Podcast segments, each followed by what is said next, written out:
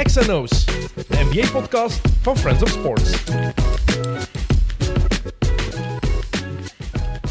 Alright, we zijn er geraakt. NBA Finals, baby. Golden State tegen Boston. Dat wordt de affiche voor de komende weken. Hopelijk weken, want dat betekent dat we zeven matchen krijgen. En hopelijk worden dat zeven goede matchen. We hebben het wel verdiend na een bij momenten moeizame reeks in de playoffs. Of moeizame series in de playoffs, moet ik eigenlijk zeggen. Maar nu dus Golden State tegen Boston. De best in de best mogelijke affiche die we ons hadden kunnen inbeelden, denk ik, voor deze finals. Uh, ik ben er enthousiast over. Thomas van de Spiegel, ben je even enthousiast als ik voor de finals? Uh, puntje van kritiek? Nee, uh, jawel, jawel. jawel. ik ben ook heel enthousiast. Ik denk ook wel dat heel leuk gaat worden. Het is ook verdiend dat we een goede serie krijgen nu. De conference finals die trokken allebei op niet heel veel. Zeker die in het oosten. We hebben een toffe zevende match gezien. Game 6 was ook nog tof, maar de maar vijf daarvoor waren zijn, absoluut een brol. Ik vind dat we zodanig verwend geweest zijn in de eerste twee ronden dat we die conference finals er wel kunnen bijpakken. Maar is dat eigenlijk zo in de eerste twee ronden? Maar ik was super, zeker de eerste ronde was ik super excited. Boston, al die, al die series. Eh, Boston, uh, Brooklyn was top in de eerste ronde. Ja, maar er waren nog een aantal series. Plus ja, wat Dallas gedaan heeft, ja, daar zat ook iedereen toch wel naar te kijken. Dus nee, het was echt wel, uh, het was echt wel cool. We hebben coole individuele prestaties ook vooral gekregen. Want als je kijkt naar, Boston tegen, naar uh, Dallas tegen Phoenix, ik vond de matchen niet altijd even goed, maar dan heb je Luca. Ja, en, dat maakt alles goed, hè? Ja, en dan ook goede verhalen er rond natuurlijk. Hè. Uh, dus nee, het was echt uh, tot nu toe leuk, maar de conference finals waren inderdaad uh, crappy. Oké, okay, we gaan het over de finals hebben zometeen. preview voor de NBA finals, maar belangrijker, onze luisteraars willen dat ook weten, Thomas. Hoe gaat het met jou? Ben je helemaal de oude? We hebben hier een update gegeven vorige keer over jouw gezondheidstoestand, dus je mag het ook zelf ook geven. Hè? nu ik hier terug uh, mag zitten, ben ik weer helemaal de oude. uh, maar nee, ik ben oké. Okay. Nog een paar check-ups, maar ik ben wel oké. Okay, dus, dus ik ben weer vol goede moed okay. aan alle projecten bezig. En klaar om alles... Ik ben blij dat ik hier nog eens mag komen trouwens. Ik ging uh, eigenlijk beginnen met mijn beklag te doen. Over het feit dat het lang geleden is. We had... Ik mag gewoon weer komen. Ik denk dat de cijfers gewoon tegenvallen als ik hier zit. En we hadden afgesproken dat jij de, final, dat jij de playoffs preview ging doen. Ja. Maar toen moest je ineens naar het ziekenhuis. Ja. En dan was het even moeilijk. Ja, dus kijk, maar je bent klaar om mij weer constant tegen te spreken. ja, ik, ik, ik, vrees ervoor. je weet dat ik vind dat je er niks van kent. Dus, dus het is gewoon een attitude geworden van altijd omgekeerd. Ah, plezant. Echt. Mensen gaan, straks, mensen gaan ook denken dat je effectief alles meent dat, je zegt. Hè? Lanceer, eh, lanceer maar je, je meningen. Oké, okay, je meningen. Ik heb ook gewoon vragen, hè, zoals deze. Uh, de finals, Boston tegen Golden State. Voor de neutrale basketballiefhebber die gewoon goed basket wil zien. Was er een betere denkbare matchup dan deze die we nu krijgen? Nee, dat denk ik niet. Ik dan uh, één op één, hè, dat je mij gelijk geeft. um, er gingen nog coole matchups geweest zijn, maar, uh, maar puur uh, voor het brede publiek, ja, je hebt Curry, je hebt Tatum, je hebt af, je hebt zoveel. je hebt ook een legacy, Boston die terug in de finals staan, die toch wel een big market zijn en historisch het belangrijkste team met de Lakers zijn. Dus um, nee, dat, allee, ga je voor één keer gelijk geven. Twee van de drie founding fathers van de NBA, die nog eens in de finals staan met de Warriors tegen Celtics. Eerste keer sinds 1964 dat die tegen elkaar spelen. En het is ook de grootste afstand ooit in de finals, blijkbaar. Effectief, als we kijken naar de VS. Golden State, ah, San Francisco naar Boston. Dat was ook zo in 1964 toen het Russell tegen Chamberlain was. Dus dat maakt het allemaal, geeft het historisch nog wat meer cachet natuurlijk. Um, en wat ik daar vooral leuk aan vind, is het spel. Dat is één, je hebt al Curry en Tatum genoemd. Maar we krijgen ook twee ploegen die, waar continuïteit in zit en die effectief gebouwd zijn en niet gekocht. Ook al is alles een beetje gekocht in de NBA. Het zijn ploegen die effectief via de draft hun team, teams gebouwd hebben. Ja, en die ook een, een specifieke stijl hebben. Hè. Dat is ook wel uh, altijd plezanter, denk ik. Uh, met alle respect voor, uh, voor wat Dallas dit jaar deed of, of wat Milwaukee al een paar jaar doet. mooi om naar te kijken is het niet altijd. omdat ze echt heel erg inzetten op Doncic of op Janis. Dat heb je hier veel minder. Hè. Je hebt echt zo uh, heel veel opties, uh, echte plays, echte tactische ingrepen. Dus dat, dat maakt het ook wel uh, leuker. Mm Celtics beste ploeg sinds midden januari. Dan heb je het verhaal van de Warriors, die een zesde finals halen in acht jaar tijd. Hun eerste zonder Kevin Durant. Eigenlijk een derde zonder Kevin Durant, hun eerste sinds Durant vertrokken is. Um, en dan kijken we naar de ploegen zelf. En dan is het ja, op papier even kijken wie het betere team is. En als je het mij vraagt, is Boston intrinsiek de betere ploeg. Maar dan is het puur op papier. Hè. Zonder rekening te houden Ja, met ze wie zijn fit dieper. is en wie niet. Ja, ze hebben een- gewoon een dieper roster. Ik denk dat ze ja, een aantal opties meer hebben, maar goed. Daar, daar ben je tegen de Warriors niet echt heel veel mee, denk ik dan. Hè? Omdat dat scorend vermogen daar zo hoog ligt. eh, ehm, dat het ehm, dat heel moeilijk... Ik, ik, ik heb het heel moeilijk met voorspellingen te maken nu. Ik, ik kan echt niet inschatten van hoe die serie gaat verlopen. Bij de meeste series heb je altijd wel een idee, of denk je van een idee te hebben, in jouw geval. Eh, maar, maar, eh, maar bij deze is... allee, misschien dat jij nu wel een idee hebt hoe het gaat lopen, maar ik, ik vind het super moeilijk om in te schatten. Waanzinnig Ook omdat de, omdat de Warriors heel onvoorspelbaar Ja. zijn. Maar de Celtics ook, dat is het probleem. Die zijn Ja, ik, heb het gevoel iets minder. Defensief Ja, zijn- weet je wat je van Boston zijn mag verwachten. Ja. Maar je hebt dan in de vorige rondes gezien dat ze, ze hebben tegen Milwaukee zeven matchen nodig gehad. eh, terwijl Milwaukee zonder Middleton speelt. Tegen Miami staan ze 3-2 voor, kunnen ze het in eigen huis afmaken. Verliezen ze match 6 in Boston, om dan in match 7 die match volledig onder controle te hebben en het in drie minuten bijna compleet weg te Ja. geven. En dat maakt het ook zo onvoorspelbaar wat je van Boston kan verwachten. Ja, maar tegelijkertijd, ze vallen wel altijd terug op hun poten. En dat gevoel heb je wel. Bij de Warriors weet ik het zo niet. Ik vind het eigenlijk, het gemak waarmee ze, waarmee ze de finals eigenlijk gehaald hebben, voor mij is dat eigenlijk een hele grote verrassing geweest. Ook al was hun regular season goed en, en kan je dat ook een stukje toewijzen aan dat scorend vermogen en aan het feit dat je daar een aantal mannen lopen hebt ja, die, die gewoon dat verschil maken. Dat je Poel eh, het jaar dat die speelt,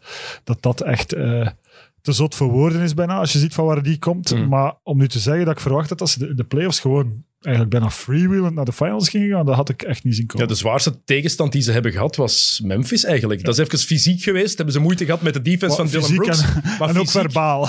Ja, maar f- fysiek, maar eigenlijk ook totaal niet fysiek. Als je dat vergelijkt met die series die Boston heeft eh, moeten Nee. spelen. Tegen Milwaukee was, een, was een, eh, echt gewoon Ja, een, boxmatch met Eh, blote handen. ja. En tegen Miami was, ja, was stampen en, en boksen. Ja. Dus op dat vlak is het wel gemakkelijker geweest, denk ik, voor Golden State om hier te geraken. Ze minder energie moeten verspillen. Ja, ik denk dat dat ook hun verdienste is. Ehm, maar dat is ook de, de manier waarop zij... Dat is ook hun enige kans, want de rest kunnen ze gewoon niet op vandaag. Mhm. Ehm, het gaat wel ja, moeilijk zijn, tenminste, het gaat belangrijk zijn om te weten wie fit gaat zijn. En dan heb ik het vooral over, eh, over Boston. Want twee cruciale spelers voor de Celtics, Marcus Smart en Robert Williams, die zijn heel twijfelachtig. Williams die zijn meniscus heeft laten opereren, acht weken geleden zoiets. Nee, iets, iets langer geleden, denk ik. Maar eigenlijk niet lang genoeg geleden om volledig hersteld te zijn, merken we nu ook. En Marcus Smart, ik heb het er vorige week nog over gehad, ehm, met Niels en Tijl en, en Jokke. Ehm, toen hij zijn voet omsloeg, je dacht toch dat die enkel gebroken was. Als jij dat zag, Lowry valt er ook nog eens op. Ik vind het onwaarschijnlijk dat die mens gewoon nog altijd speelt. Ja, dat is ook geluk, denk ik dan. Eh, dat, dat is niet zijn verdienst, hè. dat is gewoon geluk. Maar dat kon heel erg fout afgelopen zijn. Maar goed, het is niet zo. Hè. Eh, ik heb trouwens een natuurlijke aversie voor Marcus Smart. Dat is ook de reden dat ik echt niet voor de Celtics Waarom? kan zijn. Ja, ik vind het gewoon een, een eikel. Ja. Eh, Ah, ik ben die wel beginnen appreciëren. Ja, dag Jokke, ik heb je nog niet eh, verwelkomd. Het Hallo. spijt me. ja, hij zit al aan de pintjes, hebben we dat niet gehoord? Eh, maar eh, ik, heb het ik heb het even moeilijk met Smart als met Beverly. Dus ja, dat is wel... eh, dat is hun businessmodel natuurlijk. Kijk je liever naar Marcus Smart of naar Kyle Lowry? Want Lowry kan ook irritant zijn, hè? Ja, maar dat is zo bitcherig irritant. Met zijn Dat is geflop heel- en- Ja, ja, dat is anders. Dat is Liever niet- smart toch? eh, ja, dat is de, pest of de cholera, zeggen ze altijd. Hè? Dat is zo kiezen tussen twee dingen waar je eigenlijk niet wil voor kiezen. Liever Lowry. Ja? Eh, Lowry in zijn... Voor zover we het prime kunnen noemen. Hè. Niet Ja, maar de- deze Lowry. Niet, niet- deze Lowry, nee. Dat, geef, me dan maar, geef me dan maar smart. Maar ook daar... ehm, ik heb me toch al vaak geërgerd. Eh, maar hij doet dingen waarvan we allemaal nooit gedacht hadden... Want hij is echt wel een, een, offensive threat geworden... waarvan ik nooit dacht dat hij die ooit zou worden. Vijf jaar geleden had ik nooit gedacht dat Marcus Smart eh, die rol ging opnemen. Ja, defensive ace, ja. Maar echt die rol kon opnemen bij de Celtics. Alleen af en toe heeft hij nog zo'n kortsluiting in zijn hoofd. In match 7 tegen Miami bijvoorbeeld, in de laatste 3,5 minuut, Smart... Stop, na een tijd moeten stoppen met shotten. Als je Jason Tatum bent, niet. Maar als je Marcus Smart bent en je merkt dat er vier shots op rij gewoon niet ingaan, of je nu open staat of niet, stop met te denken dat je Kobe Bryant bent. Dat is probleem. ook, ja, dat is natuurlijk ook zijn kracht. Ik vind bijvoorbeeld, hij wint gewoon game 7 met die play eh, aan de rust in de laatste seconde op Giannis. Eh, hij pakt daar die steal op Giannis aan de Mhm. rust, eh, gooit dan de bal zogezegd weg, krijgt daar volgens mij scheidsrechter Kedwaling krijgt daar drie shots voor. Hij maakt die alle drie. En in plaats van twee punten aan de rust zijn vijf punten. Ze komen uit de kleedkamer, ze scoren drie punten. Er is acht punten, de match is voorbij. De series is gespeeld. Hij wint daar door dat play, die match. En dat vind ik kei irritant. door zo van die, van die lompe plays eigenlijk, dat hij zoveel impact kan En het hebben. erge is in Game 7, hij mist al die shots wel, maar hij scoort wel twee vrijworpen, waardoor Boston de serie ook wint. Ehm, dus trouwens, Kobe Bryant verme- vermelden. Wat vind jij daarvan? Ehm, een Celtics-speler die met een paars bandje speelt met de cijfers van Kobe op in het goud. Dus Celtics-Lakers, grootste rivalen in de NBA. Ik weet nog altijd niet wat ik daarvan moet denken. Ik vond het er heel vreemd uitzien. Maar Jason Tatum die speelde met een bandje van Kobe Bryant, zijn grote idool, om hem extra motivatie te geven. Overstijgt dat de sportieve rivaliteit? Ik denk dat dat betekent, als wij daar een probleem mee hebben, ah, ik vind het ook moeilijk. Dat oud- raar. Dat, dat wij oud worden. en dat die nieuwe generatie daar gewoon helemaal anders naar kijkt. En dat die, dat die, die rivalry en die, dat die dat gewoon niet meer voelen zoals wij dat voelen. Mm. En ik denk dat dat daarmee ook te maken heeft. Hij heeft zoiets van, Over, dit waarom overstijgt zou, alles. dit, waarom zou dit een probleem zijn? Ja, ik toch- vond het ook geen probleem, maar ik vond het wel raar. Gewoon een Celtic-speler die ziet buiten komen met een Lakers-bandje aan. Dat, is, dat, dat, dat vloekte. Ja. Ik vond dat heel raar. Ja. Allee, als ze een... Tweede keer dat ik je gelijk geef. Nee, kijk, jongens toch. Hey, en jij bent, jij, bent er, jij, bent, een Realman. Stel je voor dat jij ineens een ploegmaat zou hebben die buiten komt met een bandje van, van Barça aan. Ja. Ja, Ja, als die overleden is in een helikoptercrash natuurlijk, dan kan je daar inderdaad ook... eh, als dat echt... ja, ik vind het heel moeilijk. Plus, je kunt voet- voetbal rivalries moeilijk vergelijken. Ja, die zijn iets, met eh, intenser nog, ja. rivalries. Ehm, kunnen de Celtics in jouw ogen tevreden zijn met het feit dat ze zeven matchen hebben nodig gehad tegen een Milwaukee zonder Chris Middleton en een Miami met een halve Jimmy Butler bij momenten, die ook een, een halve match gemist heeft, met Lowry die match gemist heeft, met Hero die match gemist heeft. dat telt. E- Eigenlijk vind ik van de, de weg er naartoe die telt. Eigenlijk niet, ja, moet je zeggen van ze hebben energie verspeeld. Ja, ze staan, natuurlijk, ze staan wel in de finals. Hè. Mhm. Ehm, dat is zo'n als-verhaal. Als ze eh, twee matchen minder hadden moeten spelen, dan waren ze misschien nu competitiever Maar is- geweest. is een- maar pff, Is een ze analyse hebben nu ook gewoon genoeg rust gehad om daarvan te recupereren. is analyse achteraf niet Ja. altijd een als-verhaal? ja, Dat is ons verdienmodel in de sportjournalistiek. Hè? Maar ze hebben, ze hebben 100 matchen gespeeld. Of ze nu 102 gaan gespeeld hebben of 100. eh, dat, ik denk niet dat dat nu het verschil gaat maken. Ze hebben genoeg rust gehad nu eh, voor de eerste wedstrijd. Hmm. Dus ehm, ik denk niet dat dat echt heel veel impact gaat gehad hebben. Ehm, wat wel impact kan hebben, is dat de Celtics het ehm, de laatste jaren heel goed doen tegen Golden State. Nu, het is, onder, het, het is het enige team met een winning record tegen de Warriors sinds Steve Kerr heeft overgepakt. Kleine nuance, Kerr heeft overgepakt in 2014. Er is veel veranderd bij beide ploegen in die, eh, in die acht jaar. Ehm, maar wat wel effectief relevant is, is dat we de twee beste defensies van het jaar tegenover elkaar gaan zien. Eh, die, van defense, die van Boston steekt er wel met kop en schouders bovenuit sinds de jaarwisseling. Historische verdediging. Maar wat het nog leuker maakt is, we hebben die twee geweldige defensies tegenover elkaar. Maar langs de andere kant hebben we ook twee ploegen die geweldig veel offensieve vuurkracht hebben. En dat zorgt er in mijn ogen voor dat we elke match echt iets compleet anders kunnen verwachten. Wel, dat is wat ik daarnet zei, dat is die onvoorspelbaarheid. Je weet echt niet wat je moet... En soms sta je, allee, sta je te kijken van de stats na zo'n wedstrijd, dat er daar onverwachte dingen in die stats zitten. Hè. De, de ene match heb je Jalen Brown, de volgende heb je Tatum. Maar dat, je kan daar echt geen... Hè, vroeger had je zo de, de regelmatige scores, nu kan je er echt geen lijn meer op trekken. Zelfs bij de Warriors is super moeilijk. Hè. Ik heb de percentages van, eh, van Curry nu niet in detail bekeken voor vandaag.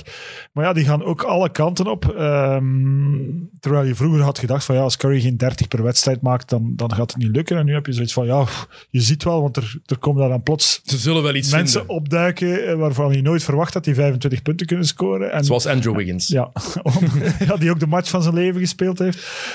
God, die een dunk over Luca trouwens. Ja. ja. Dat was wel een travel. maar is al, alles is een travel tegenwoordig, Thomas? Maar de- ik wou dat gewoon even meegeven. Want die- Want die dunk was wel... Ik vond het ook wel heel erg grappig hoe, hoe Luca... Ja, want het was offensive foul. Hè. Ze Eerst hadden- offensive foul, Ja. opnieuw bekeken en Ja, dan, en oké, dan het was het toch niet. hoe Luca daar weer lag, terwijl hij maar half geraakt werd. eh, was wel grappig eigenlijk. Eh, Luca heeft wel de, de Schwalbe eh, acteerprestaties vanuit Europa echt nog altijd perfect onder de knie. Ja, maar het werkt niet altijd. En nu, zeker met die reviews, is het wel, eh, is het wel goed geworden. ehm, zodanig dat ze die er kunnen uithalen. Eh, hij weet ook van zichzelf. Hè. Hij heeft al een paar keer zelf gezegd: hè, van, ik moet daar eigenlijk mee stoppen. Ik moet stoppen met zagen. En, dus hij weet het wel, maar het lukt voorlopig Maar niet dat, is, heel erg dat is sterker dan jezelf, denk ik. Dat is die emotie. Eh, wat we wel ook zeker weten, waar we vanuit kunnen gaan, is ja, we hebben die twee beste defensies. Maar Boston, die halfcourt defense tegen Boston, iedereen heeft daar in deze playoffs moeite mee gehad. Dus Golden State moet proberen om zoveel mogelijk te lopen, om zoveel mogelijk balverliezen eh, af te dwingen bij Boston en in de fastbreak te scoren. En als er nu één ding is wat lukt tegen deze Celtics, dan is het meestal wel balverlies En als er één ding is wat de Warriors beter dan gelijk wie kunnen, als het, als het draait, dan is dat. Maar als het draait, dat is belangrijk. Een belangrijke nuance. Ja. Ja, want in de halfcourt zijn ze echt soms niet om aan te zien, maar in de open court zijn ze nog altijd. Ze hebben ook heel veel balverliezen. Hè? Allebei, Bij? Golden State.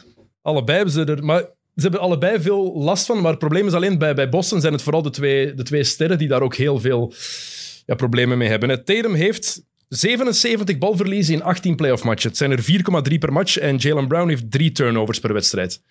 Als je twee sterspelers samen gemiddeld meer dan zeven balverliezen per wedstrijd hebben, en dan heb je het nog niet over de roleplayers, dan is dat volgens mij iets waar Kurt direct op gaat wijzen. Match 1, daar moeten we op inzetten. En dan moeten ze natuurlijk wel hopen dat er bepaalde mannen terugkomen, want dan kan je niet spelen. Maar ik denk dat de Warriors er alle belang bij hebben om dat tempo zo hoog mogelijk te houden. Gewoon Ook in de halfcourt. Ja, gewoon run and gun. eh, niet te lang.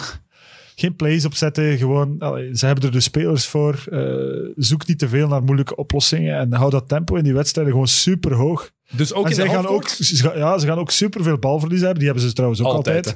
Ja. Ehm, dat is echt... maar, maar dat is wel het spel waar zij, denk ik, eh, ja, beter in zijn, maar ook minder slecht in zijn dan, eh, zelfs als de wedstrijd niet goed gaat zijn, dat zij dan wel zouden kunnen, omwille van eh, twee, drie minuten eh, echt zot basketbal, dat zij zouden kunnen, die wedstrijden kunnen beslissen. Maar je zou kunnen denken, ook in de halfcourt, omdat zij zo mobiel zijn. hm, Bal beweegt constant, gaat van hand naar hand. Iedereen is constant in beweging bij de Warriors, behalve Draymond Green bij momenten in offense. Dat ze die defense van Boston zouden kunnen afmatten. Maar het probleem bij de Celtics is, iedereen kan op iedereen verdedigen. Het is zo'n switchable team. Horford, ik zou, ik, als je Horford Wel, tegen Curry, het zou gerust Misschien kunnen dat nog hij een die kan belangrijke conclusie is gewoon de officiële verdwijning van de, van de center. Hè. Eh, Horford speelt wel fantastisch terug. Ik weet niet waar die die benen teruggevonden heeft. Maar want, die heeft vorig jaar een jaar niet moeten spelen. Hè? Ja, die is super fresh. Die is, allee, die is echt terug vijf jaar jonger geworden. Dat is echt... Maar, maar, maar het feit wat je nu zegt, dat klopt echt wel. Hè. Dus het is echt ook bij Golden State. Ja, ze kunnen alles switchen. Eh, heel veel gebeurt rond de driepuntlijn. Je ziet geen inside-out game of bijna niet meer. En die paint is heel open, maar het is heel moeilijk om daarin te... Allee, het, is, het is een heel ander spel geworden. Dus je denkt niet dat Robert Williams een grote impact kan hebben, want dat is wel nog meer een klassieke center. Hè? Die natuurlijk wel niet per se op de center verdedigt altijd. Die meer zo... De Celtics doen dat wel nog een beetje. Daarom, ja. Maar ook niet om te zeggen van... eh, ja, met Tatum Smart, eh, zelfs Grant Williams, ehm, is er ook niet veel ruimte meer voor een center om, om meer dan drie, vier, vijf shots op te krijgen. Looney is natuurlijk ook wel een, echt een... Het is geen big man op zich, want hij is maar 2 en 6, denk ik. Maar Twee- is ook switchable en ook eh, redelijk mobiel. Maar ik, Eh, als jij Steve Kerr bent, ben jij op je gemak als je Looney op Jason Tatum ziet staan? nee. Daarom, dus dat vind ik dan minder. Nee, Draymond Green bijvoorbeeld wel. Ja. Nee, dat klopt. Maar goed, je, komt dan op Tatum met nog drie, vier, vijf seconden, hopelijk op de, op de shotklok. Ehm, dus dan kan dat wel. Maar, maar, maar gewoon automatisch switchen eh, bij het eerste pick-and-roll, dat zou ik nu ook niet doen met, eh, met Looney. Nee, ik ben heel benieuwd of ze, ze gaan volgens mij zeker match 1 zo beginnen. Green en Looney. Ik vind het trouwens ook nog altijd vreemd dat dat zo gewerkt heeft. Ehm, Maar zo undersized eigenlijk. Dat is Ja. echt eh, maar het is, gek. het is de grootste, het is de grootste die ze hebben. Hè? ja, Thijs is ook maar wat 2 en 6, 2 Maar Thijs, Thijs speelt niet meer. Ik denk Nee, Thijs gaat... waar. Die is volledig eh, uit de rotatie. Het is Grant Williams van de... Als Robert Williams meespeelt, is het Grant Williams van de bank en Ja. Peyton Pritchard, die het nu gemakkelijker gaat hebben Ja. in deze serie. Ja, dat is zijn spellen. Ja, Hij speelt trouwens super playoffs, vind ik. Pritchard. Ja. Ja, defensief af en toe werd hij gezocht, zeker in de serie tegen, tegen de Bucks. Ja, Had hij het wat moeilijker. Ja, voilà. Maar kan, als die kan lopen en knallen, Ja. dan is die eh zijn Dat is echt wel een draft steal eigenlijk. Moeten we misschien meer benadrukken. pool. Hetzelfde, ook zo'n draft steal. Ja. Ja, nog een grotere draft. Ja, van die mannen die... eh, Ja, maar je had die totaal niet Ja, verwacht. nee. Looney eigenlijk ook. Als je kijkt wat hij in de rebound doet in deze, in deze playoffs. Trouwens, hij werkt daarvoor samen met... Hoe heet die mens? Ik wou vragen. Dejan Milojevic. Ooit van gehoord? Ja. Nog tegenspeler, denk ik. Ah, kijk. Servier, assistentcoach. Eh, want het strafste cijfer, sinds dit jaar is, heeft Looney echt daar stappen gezet in, in zijn rebounding. Die cijfers. Milojevic, dat was ook zijn van 20 punten, 20 rebounds soms in de Ja? Denk ik. Ja. Klein, ook Valencia- geen hele grote, hè?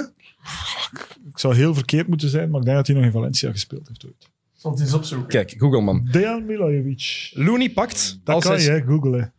als hij op het veld staat, pakt Looney 21,6% van alle, re- alle mogelijke rebounds. Dat is onwaarschijnlijk dat je meer dan Dan, een vijfde dan blok pakt. je niet goed uit, hè. ja, ik heb met zo'n spelers gespeeld, die keken gewoon naar de bal. Hè, en Of hij je- blokt zelf heel goed uit, Looney. Ja, maar dan komen ze allemaal bij hem. Zo werkt het niet, hè. Blijkbaar werkt die Milojevic ook heel hard op wat Dennis Rodman in de, de Last Dance ook vaak zei. Die, de bal daar van de ring en die, met die geweldige bewegingen. Dat je op voorhand bijna altijd kan inschatten waar een bal zal landen. Maar dat, was, dat waren zo spelers. eh, in Italië had je toen Ante Gregorovic, die, die was ook undersized. Die pakte soms 25 rebounds gewoon door naar de bal te kijken hè, en achter elke bal te gaan. en nooit naar zijn man. Hij heeft eh, bij Galatasaray, Valencia, Partizan Het is dan die die ik bedoel. Hè. Voilà. en dan nog een paar eh, ploegen in Servië. Oké, kijk. Ehm, gaat het een rol spelen? Het lengteverschil, het lengtevoordeel dat Boston kan hebben? Ik denk het echt niet. Nou, ik denk het ook niet. Maar ik denk wel dat Horford een belangrijke schakel gaat zijn. Dat wel. Ze hebben hem echt wel nodig.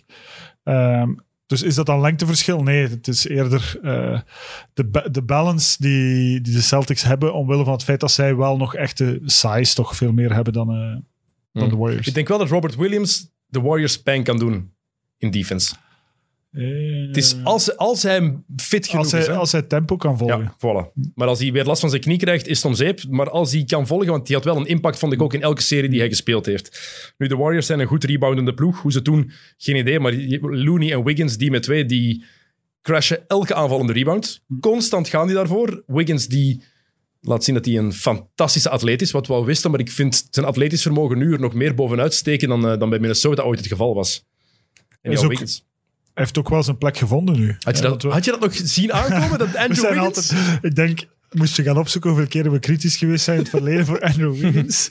En nu gaan we eventjes alles weggooien en zeggen van, eh, dat hij echt wel... Nee, maar hij is echt wel...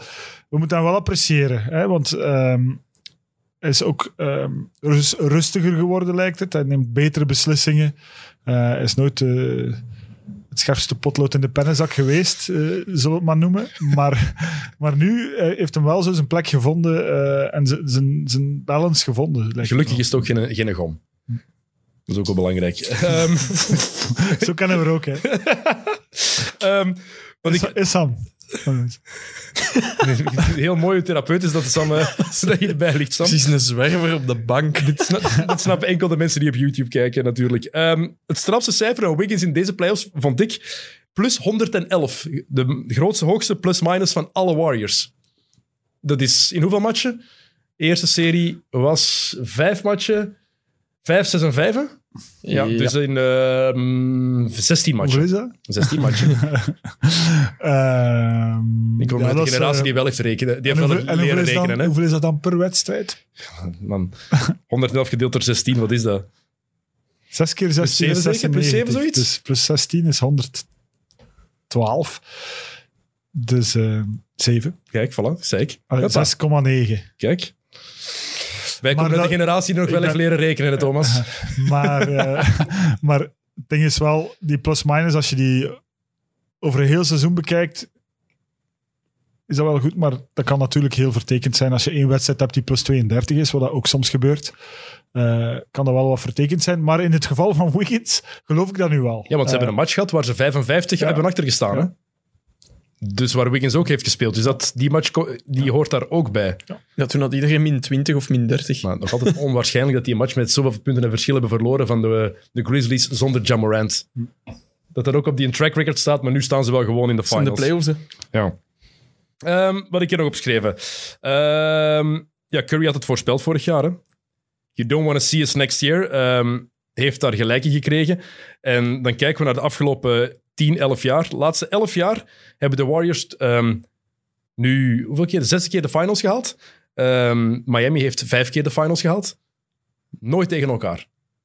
Dat is duidelijk. Dus nu gemiste kans dat we die twee ooit tegen elkaar zouden zien. Eh, maar wat mij van die laatste jaren nog meer opvalt, eigenlijk de laatste zeven jaar, is dat we voor de vijfde keer in zeven jaar tijd een rookie-coach hebben die zijn ploeg naar de finals leidt. Blad heeft het gedaan. Oké, dat was eigenlijk LeBron. Ty Lue, Ook LeBron. ook LeBron.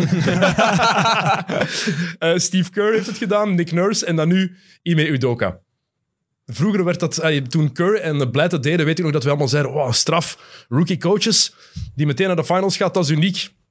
Dat is kei normaal, blijkbaar. Het zegt misschien iets over eh, het beperkte belang dat een coach gekregen heeft. Een goede people ma- echt, zowel in, in alle sporten geldt dat. Hè. People management is zo belangrijk geworden. Je hebt daar ook een batterij aan mensen die misschien nog meer van basket kennen eh, dan jezelf. Maar als jij erin slaagt van, van alles in elkaar te laten passen eh, en een goede people manager bent, dan, dan kan dat. Eh, ik heb dat gevoel ook bij Udoka. Ik, ik had dat gevoel ook bij, bij Nurse.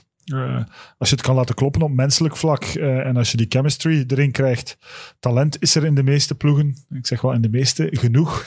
Eh, dus ik, vind dat niet, ik vind dat niet zo verbazingwekkend eigenlijk. Maar u moet wel, ik vind wel dat je merkt dat Udoka zijn eigen accenten heeft, aan, heeft, heeft toegevoegd aan die ploeg. Het verschil met de ploeg onder Brad Stevens is wel duidelijk. Is ook iemand die effectief durft zeggen waar het op staat, wat Stevens veel minder deed. Als je kijkt naar Nick Nurse destijds, die durfde ook dingen doen zoals een box and one tegen de Warriors in de NBA. Zijn box and one spelen was dat not done of ongezien. En Steve Kerr ook. Ja, het verschil met daarvoor onder Mark Jackson, hoe ze spelen. Hij heeft daar een cultuur in gekregen die we nog altijd zien. Het mooie spel van de Warriors. Het is de meest Europese ploeg die er rondloopt in de, in de NBA, denk ik. 2014, hè? Ja, 14 is hij dat lijkt aangesteld. ook al zo lang. Mark Jackson, dat, is, dat lijkt 20 jaar geleden dat Mark Jackson coach was. Dat zegt ook de- genoeg dat die mens nog altijd geen andere kans heeft gekregen. ja, ja, maar ja. Keiveel spelers roepen daarvoor op van Mark Jackson moet een nieuwe kans krijgen. Ja, dus een, ik denk dat er een reden is dat die mens al acht jaar niet aan de bak komt. Ja, die zit goed bij ESPN zeker? Nee, nee, hij wil maar al te graag coach worden. Hij krijgt gewoon geen kans. De Lakers waren aan het praten. Het is Darvin Ham geworden. Darvin Ham, jullie nieuwe headcoach. Ging het niet over de finals? We hebben speciaal, speciaal voor jou het shirt van Jerry West daar gehangen. Kom. Nee? Jezus. ik, ga, ik ga er niet voor, Dennis. Spijt me. Dat was niet de deal. Nee, we gaan het niet over de Lakers hebben. Ik, ik wil het, Echt ik wil het er ook niet over Oh, hebben. pff, Ik wil het er ook niet over hebben. Wel één ding over de Lakers. Andre Iguodala, zevende finals. Het is het meeste voor een speler die nooit voor de Lakers of de Celtics gespeeld heeft. Dus zo iconisch zijn de Lakers en de Celtics effectief in de geschiedenis van de NBA. Het is een eerste mens met zoveel finals nooit voor een van die twee ploegen gespeeld. Ik was hebben. vergeten dat hij erbij was eigenlijk. Maar Heeft ook niet gespeeld in deze playoffs. Hè? MVP. Ja, eigenlijk was het onterecht dat hij finals MVP was. Dat één altijd LeBron moeten zijn dat jaar, ook al had hij verloren. En anders had het Curry moeten zijn. Maar ik wil het nog even over Curry hebben. Ehm, twee toffe weetjes. Eh, elk jaar dat Kendrick Lamar een eh, nieuwe plaat uitbrengt, halen de Warriors de finals. Tof weet je. 2015 winnen ze hem te Pimpen Butterfly. Twee jaar later Damn kampioen, Black Panther kampioen. Nu nieuwe plaat kampioen. Eh, in de finals beter gezegd, want in 2016 was er Untitled en toen hebben ze het eh, niet gehaald. Ehm, maar bij de Celtics wordt dan verwezen ehm, naar Top Gun. De vorige Top Gun is uitgekomen in 1986 en toen zijn de Celtics kampioen geworden. dus ze hebben allebei, allebei een, eh, een popcultuurverwijzingske. Ehm ja, finals, supersterren die zijn belangrijk. Ehm, welke superster moet er het meeste staan wanneer het, eh, wanneer het telt? Is het Curry of is het Tatum? Of is het een van de B-supersterren? Dat is een hele moeilijke, denk ik. Ik denk gewoon dat je 80 punten nodig hebt bij de Warriors.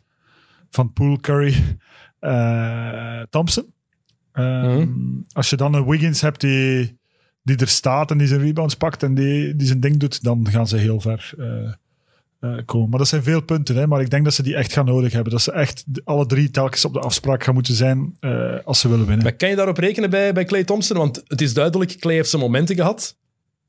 Maar het is nog altijd niet wil de Clay Thompson die, die we drie jaar we geleden eventjes hadden. hè? een paar minuten toch aan Clay Thompson. wijden. Ik vind, Graag. ik vind dit ongelooflijk. Hè.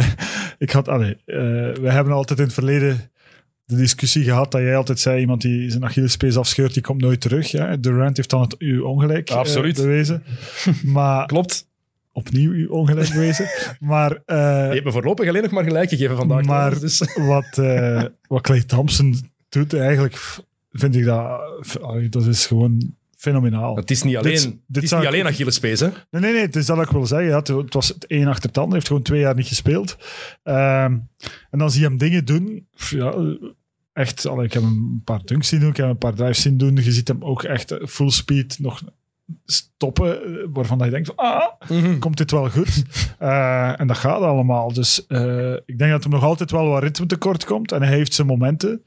Maar hij wordt sowieso terug de oude. En hij gaat ook in de finals, hij gaat er wel staan. Je merkt vooral dat hij nog niet de, helemaal de oude is als je naar zijn defense kijkt. Die laterale bewegingen zijn veel trager dan we van hem gewend waren, want het was een van de beste perimeterverdedigers in de NBA. En daar zie je vooral, oké, het is toch niet helemaal Clay.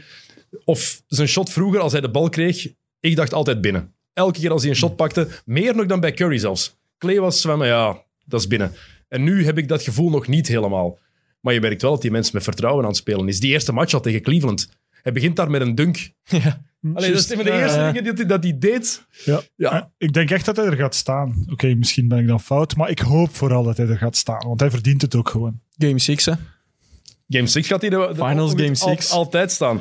Maar dat is ook zo... Als het geen 4-1 wordt, natuurlijk. Ha, Kijk, kan, hè? Is dat uw Moeten we een pronostiekje doen? Hm? straks, straks. mag je pronostieken doen. Een paar puntjes en dan, dan ben, je, ben je vanaf, Thomas. Nee, nee, ik ben... Maar verwachten chill. we, verwachten we soms niet te veel dat hij al de oude Clay Thompson is? Na wat hij heeft meegemaakt, na die blessures? Ja, ook omdat hij natuurlijk die, die periodekjes heeft van, van vijf, zes minuten waarin dat hij echt weer de oude is. En dat hij echt eh, ja, de ene na de andere eh, actie doet. En dan denk je van hij is terug, maar dan zie je hem toch wel nog terug wat wegzakken. En, en, en wat jij zegt, hij is nog niet helemaal de oude, maar het feit dat hij dit niveau haalt, dat, dat had ik echt niet verwacht. Hm, Tatum ehm, heeft zich wel heel hard op de kaart gezet als, de, als een van de supersterren in de NBA. Eh, wat hij heeft laten zien deze playoffs. Af en toe heeft twee slechte game threes gehad. Daarin had hij in totaal Maar echt slecht, hè? Ja, ja, tegen Milwaukee en Miami. 20 punten in totaal, die twee matches samen, 7 op 33 geschot. Dus dat is echt heel slecht. Maar langs de andere kant is Tatum wel de reden, een van de grote redenen dat Boston in de final staat. De shots die hij gemaakt heeft, ehm, ook op het einde van Game 7, heeft hij daar die, die, die sidestep driepunter die hij binnengooit. De inbounds play spint hij daar weg van, eh, van Butler, denk ik, gooit hij daar die midrange jumper binnen. Tatum staat wel. Ik had een bericht gekregen van, van Bram Vermeulen, een van onze eh, vaste luisteraars en kijkers. Goeie naam nog altijd, Bram Vermeulen. Die had wat eh, opmerkingen over het, eh, waarom Tatum verkozen werd tot Eastern Conference Finals MVP. Of dat wel terecht was, want hij van ja, kan je een superster zijn als je de helft van de games niet de beste speler bent van je eigen ploeg. Maar ik denk dat dat een beetje kort door de bocht is, want hij is meer dan de helft van de matchen wel de beste speler van zijn ploeg geweest. Zelfs 90% van de matchen, denk ik. Curry, Curry was ook niet de beste in alle matchen hè, van de Warriors. Maar niemand is altijd de beste Ja. speler. De Dus- supersterren zijn niet altijd de beste spelers in een match bij een ploeg. Maar ze staan er wel op de momenten... Sam, alstublieft zeg. maar ze staan er wel op de momenten dat moet. Ja, en ik vind dat bij Tatum wel het geval, eerlijk gezegd. Ja. Dat die... Hij, hoe moet ik dat zeggen? Hij is emotioneel zo wat vlak. Waar, vlak, ja, ik weet niet hoe ik het moet uitleggen. Dus hij, hij is niet de man van de grote vreugde en de, en, en de, en Niet de, en de expressief. grote frustratie. Ja, dus hij, hij, hij, hij toont zijn emoties heel weinig. Waardoor dat hij, zelfs als hij heel goed is, gaat hij niet uit de bol. Ehm, waardoor dat je soms ook niet denkt van "Oh, vandaag was hij echt wel goed. Eh, tot als je dan het, het, het statsheet ziet en denkt van damn, dat was echt een goede match. En dat heb je met Tatum. eh, terwijl ja, als Steph vier driepunters gooit, ja, dan is het kot te klein en dan Met Luca is dat ja, bijvoorbeeld bij- ook zo. Bij Luca is dat ook zo. En ik denk dat dat er wel mee te maken heeft dat we soms denken van Tatum, ja, wel goed, maar is hij nu echt wel de beste? Eh, plus je hebt daar natuurlijk ook iemand, want dat is een discussie die we vroeger nog, eh, toen ik eh, ooit nog eens mocht komen, nog eens gevoerd hebben. De, Streken. Oké, vanaf volgend seizoen el- elke maand vaste afspraak met Thomas van de Nee, Spiegel. maar in het begin was het zo, ja, wie is er de betere tussen, tussen Jalen Brown en, Ja. en, en Jason Tatum? En, en ja, dat is nu wel beslist. Hè? Dat is nu wel heel duidelijk wie de superstar is en wie de bijna superstar is. Van, je moet hem ook wel veel Wie de Jordan is en wie de Pippen is. Ja, voilà. Dat is duidelijk nu. Ehm, dus ja, hij is wel de terechte MVP en hij is ook wel de terechte superstar die er ook wel gaat moeten staan. Hè? ja, Eh, absoluut. eh, hij, kan niet, hij kan zich niet permitteren van nu eh, twee van die wedstrijden terug te hebben in de finals. Hij maakt nog match 3. We zullen En dat- gaan dat dat match 3 slecht is. Ja, en dat, dat heeft ook wel een stukje te maken met die emoties, denk ik. Dat hij dat, zich daar dan niet kan... Hij ondergaat soms nog een wedstrijd. Eh, Terwijl een echte superstar, die ondergaat geen wedstrijd. Maar je hebt bij Tatum ook niet de indruk dat dat zo de balhawk... Die moet zo niet de bal constant... Niet meer is het geweest, maar onder Udo, Udoka heeft het eruit gekregen. Plus wat Stef bijvoorbeeld wel heeft, is als Stef off is, dan gaat hij toch nog 26 shots pakken.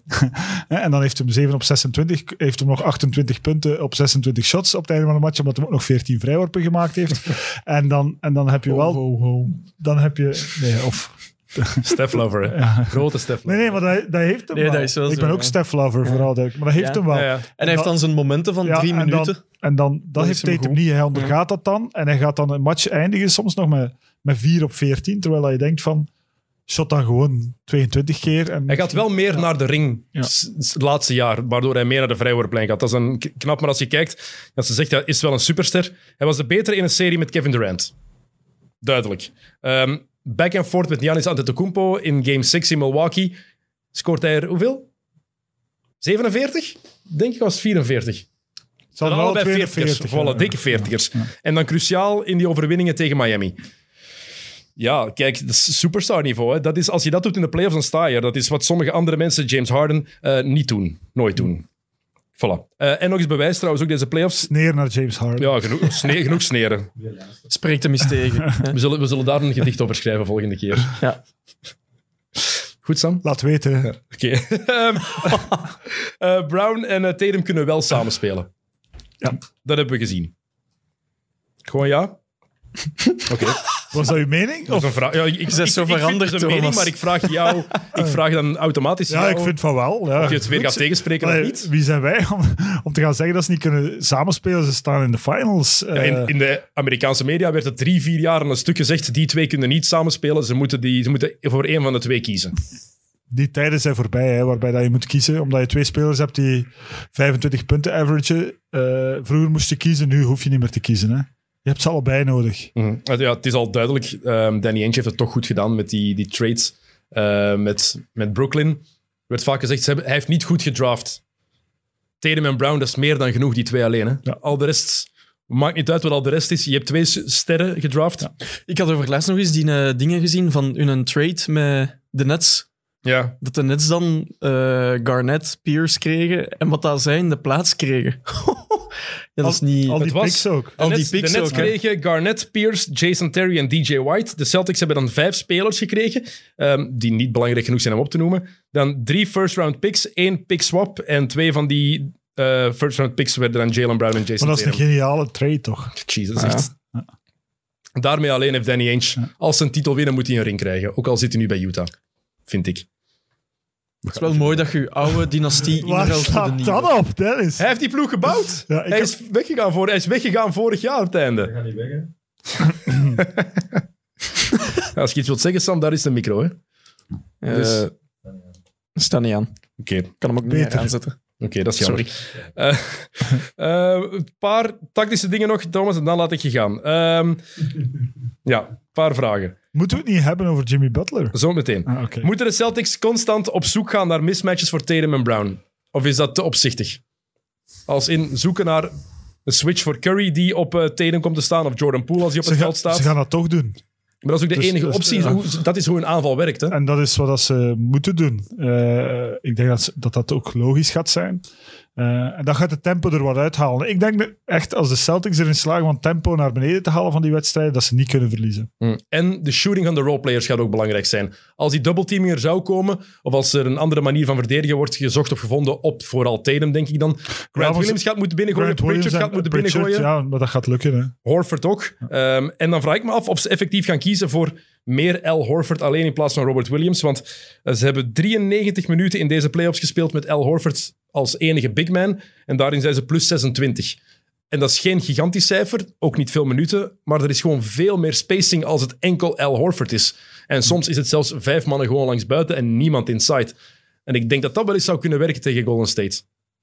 Zou kunnen. Het is allemaal heel Dat is een verwacht. businessmodel, hè? Ja, het sportjournalistiek. Zou kunnen. Ehm, maar eh, nee, nee, dat is waar. De ene leer sneer bij- na de andere Ik leer bij vandaag.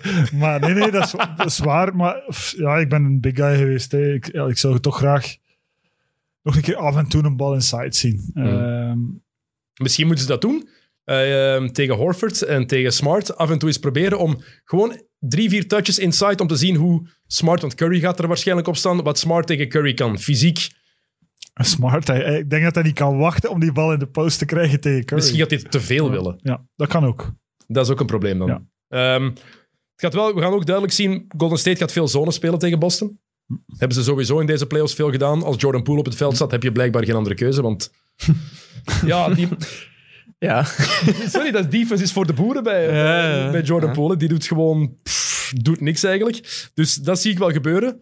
Nu, ze zijn dat wel gewoon bij Boston. Want, Hij verliest ook vaak zijn concentratie, heb ik het gevoel, zo in defense. Ja. Het interesseert hem gelijk ook niet zo.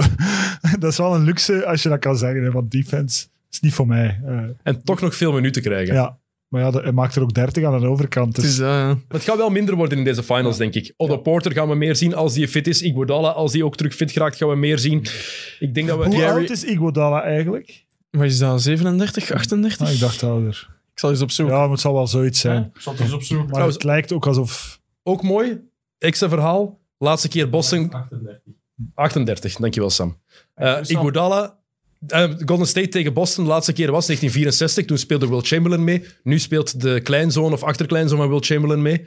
Otto Porter. Ik weet niet of je die foto's al gezien hebt naast elkaar. Ja, die lijken op elkaar. Dat is niet normaal. Dat is twee druppels water. En Will Chamberlain heeft toch met... Hoeveel vrouwen geslapen? 20.000? Ja, je moet dat eens opzoeken. Iemand heeft dat ons gestuurd in... eh, Hoeveel vrouwen? ja, 20.000 vrouwen heeft hij geschreven in zijn biografie. Ja. Iemand heeft Ik dat heb een boek thuis. En die boek is al heel lang geleden uitgerekend. uitgekomen, dus per dag was dat een Denk je de bericht gemiddelde. eh, van de XNO's op eh, Instagram? Iemand heeft uitgerekend met hoeveel vrouwen die dan per dag... Ja. Gassan heeft in zijn biografie als eerste zin: Ik heb met duizend vrouwen seks gehad. En dat was al het gemiddelde. 20.000, zegt Will Chamberlain, of zij Will Chamberlain. Ja, dat Maar afgrond naar boven. Ja, en zotte gangbangs. Kijk, Sam zit hier te praten zonder micro. Dat is, dat is heel, heel schoon. Nog één ding over Boston die ze nodig gaan hebben. Of wie ze zeker nodig gaan hebben, in mijn ogen. En dat is Derek White. Hmm. Ehm, die gaat heel de match openstaan. De Warriors hebben dat de laatste match ook al gedaan tegen White. Duidelijk van, oké, ze, ze behandelen die alsof dat het Andre Robertson is. Ja, ik vind dat... Het is ook een beetje een tang op een varken soms in, die, in dat team. Dan krijgt hem de bal en denk je van... Ah ja, die is er ook nog. Oei, wat gaat hij nu doen? Dus dat, dat past soms zo niet. Maar goed, eh, hij kan wel, iets, hij kan wel een, een grote rol van betekenis spelen. Hij En hij shot wel- 6 op 10 van achter de driepuntlijn in de laatste twee matchen tegen Miami. Ja, maar dat, Dus ja, maar misschien heb je dan vertrouwen. ja, dat kan. Nee, nee, dat Voor, kan. voor vijf, zes matchen kan het Ja, simpel ja, ja. zijn. Hè? Niet voor een volledig jaar, maar gewoon één goede playoff-serie. Ineens kan je binnengooien. Hè? Nee, nee, dat is waar. Jij hebt sowieso zo'n ploegmaatje gehad die nooit konden shotten en dan ineens een paar weken lang het netje kapot shotten om dan weer niet meer te kunnen shotten. Ja, de, dat heeft iedereen wel. Ja, ja, nee, dat is waar. Voilà. Eh, Waart jij ook zo, Dennis? Waart jij ook ik, zo? ik shotte altijd netje kapot. Maar van die, van die periode dat het even niet lukte. Maar de- Ik heb de statistiek. wat ging ik nu antwoorden, Jokke? Eh, ik heb je de statistiek. Eh, met dank aan Fietsen Stijn. En ik citeer: Als je van je 16 jaar poept, moet je tot je 71ste elke dag een andere vogelen. En die biografie is. Maar hij is, echt al jaren geleden en uitgekomen. hij is overleden toen hij, hoe oud was? Van hoe oud? Van je 16 tot je 71ste. Die zal wel vier jaar vroeger aan begonnen zijn. Tot zijn 67 dan maar. Ja, maar hij is, hij is maar 63 geworden. Oei. Dus Elke dag twee dan, hè. hij is er heel vroeg aan, aan moeten beginnen. Ehm, maar Derek White, die gaat heel veel openstaan, mogen we vanuit gaan. Je maar eens terugkijken. Ehm, mensen die dat willen doen. Morant, Kyle Anderson, Dylan Brooks, Nili Kina en Josh Green. Hoe dat die werden behandeld, dat was echt kijken. En dan zo, ah, nee, daar moeten we niet naartoe lopen. Echt zo, mensen die je ziet, zo die eerste stap zetten om te gaan verdedigen en dan nee. Gewoon inhouden. Ja, dat is wel pijnlijk altijd. Dat is echt dat is zo confronterend. Ehm wat ik me wel afvraag is hoe de, de Celtics hun defense gaan moeten afstellen op de offense van Golden State. Want Golden State's aanval is veel sneller dan die van Miami. Ook in de halfcourt. Veel meer beweging. Die stopt nooit. En vooral die offense is ook onverbiddelijk. Als je één foutje maakt, dan weet je dat je een driepunter of een open layup om je oren gaat krijgen. Dus daar ben ik heel benieuwd voor. En wat daar belangrijk voor gaat zijn, is de vraag hoe fysiek Boston gaat mogen spelen. Als ze vanaf match 1 toegestaan, als er vanaf match 1 toegestaan wordt dat ze effectief gaan mogen doen wat ze bijvoorbeeld Tegen Milwaukee zeker. of tegen Brooklyn gedaan hebben, tegen Durant. Nee, dat is waar. Als Smart dat mag doen tegen Curry, dan hebben de Warriors een groot probleem. Heel groot probleem. Denk ik. Mhm. Denk je dat ze het gaan toestaan? Ik denk van wel eigenlijk. Hangt er vanaf je dat er is, zeker? Ja, het is soms, ja, het is soms ehm, kop nog staart aan te krijgen van wat de lijn is eh, van officiating. Mhm. Maar ik vind nu wel met die reviews en zo en met... Ik vind het wel oké. Eh, ik vind dat er heel weinig flagrante vergissingen geweest zijn in wat ik tot nu toe gezien Mm. heb. In het begin van de playoffs vond ik van wel. Ja, Nu er waren ook gewoon heel veel meer matchen. Dus, Ja. eh, Maar nu zelfs vond ik het... Vond, ze, ze waren wel aan het sukkelen met een flagrants in het begin van de playoffs, vond ik. Maar nu hebben ze dat wel op orde. Ja. Maar ik vond het zelfs raar dat ze dan zo die, die een driepunter van Struce in Game 7, dat ze die toch waren gaan reviewen. Ja. Ja, maar zelfs als het... Ik, hoeveel keer heb ik dat beeld? Ik heb dat beeld al 50 keer bekeken, denk ik. Ik heb nog altijd geen enkel beeld gezien dat ik zijn voet op de lijn zie staan. Geen enkel. En dan is het... Ik heb ook wel geen enkel beeld gezien waarin dat ik denk, ik ben 100% zeker dat zijn voet Ja. niet op de lijn staat. Nee, maar daarom, als je naar de driepunter goedkeurt als scheidsrechter Ja. en je bekijkt het daarna en het is onduidelijk, dan moet je toch de initiële beslissing laten staan. Ja. Lijkt mij. En- het is geen clear error. Het is geen clear, clear and obvious. Vreselijk. Dus daar kan Miami wel eens bestolen zijn, trouwens. Ehm, Gary Payton komt terug. Vind ik straf. Elleboog gebroken, die gaat terugkomen. Gaat heel belangrijk zijn. Dat was trouwens wel eh, een vuile fout eigenlijk. Dat was Eh, degoutant. ja. Eh, en ik vind dat Peyton daar heel vriendelijk mee omgesprongen Ja, hè? is. eh, want dat was echt, eh, ja, dat was echt erover. Is Dat was ook de wedstrijd na de uitsluiting van Draymond, denk ik. Ja. Ehm, Mhm. Dus de gemoederen waren al wat verhit. Dat is trouwens mijn, mijn moment of the playoffs, was de uitsluiting van Draymond. Wat vond jij daarvan? Vond Ik je vond dat ze volledig onterecht, maar de show die hij daaraan gekoppeld heeft, dat was ook fantastisch. Eh, daar heb ik wel een keer of drie naar gekeken. Ik ben blij. Thomas, je hebt me al... voor- voorlopig hebben we elkaar nog niet echt tegengesproken vandaag, want ik vond het ook onterecht, die uitsluiting van Draymond Green. Dus Ja, dat Kijk. bedoel ik, maar ze waren, wel- ze waren aan het sukkelen met een flagrants. Dat was bijvoorbeeld heel duidelijk. En dan die op Peyton, dat was gewoon... dat, dat sloeg echt nergens op. Dat, die, die gast was bijna aan het hoofd. was één match schorsing eigenlijk genoeg voor zoiets? Ja, ik vond van niet. Eh, het was echt, als je die replay zag, ja, die had gewoon zijn nek kunnen breken. Ehm, Dat is nog, dat is maar het is goed dat hij, dat hij nog terugkomt. Je, je kan je natuurlijk wel afvragen wat niveau dat hij nu gaat halen. Maar puur defensief zet hij op Tatum gewoon om even 5 à 10 minuten een pest te zijn. Dat is Alleen pure hustle, hè. Hm? Puur hustle. Pure hustle. Echt. Ja. Nog altijd de mens met de beste bijnaam in de NBA op dit moment. Weet je de bijnaam van Gary Payton II? Zoon van de glove. De mitten. Echt waar, hè? De, de wand. De en de wand, vader is de handschoen. Dus Eigenlijk eh, een beetje de, de, hoe moet zeggen, de fake versie van de echte. van, de- van een Aldi, Ja. ja. het is ook, hij is ook minder goed dan de papa. Ja. Dus ehm, ehm, had Er jij zijn wel veel kinderen hè, eigenlijk eh, tegenwoordig. Het is veel echt- juniors, hè? Die man allemaal 20.000 vrouwen bezwangen.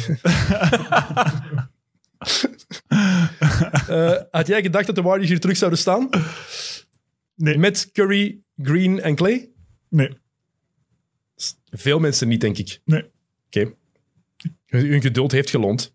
Ja, en ze zijn nog altijd even zelfbewust als vroeger. Eh, en zeker Draymond. Dat is echt een beetje, hij heeft zo'n beetje een re- revanchegevoel bijna. Van iedereen had ons afgeschreven, maar kijk eens wat wij nog kunnen. Maar ik snap het ook wel. Want Durant is dan vertrokken en het is geen Warriors, Warriors met of zonder Durant verhaal.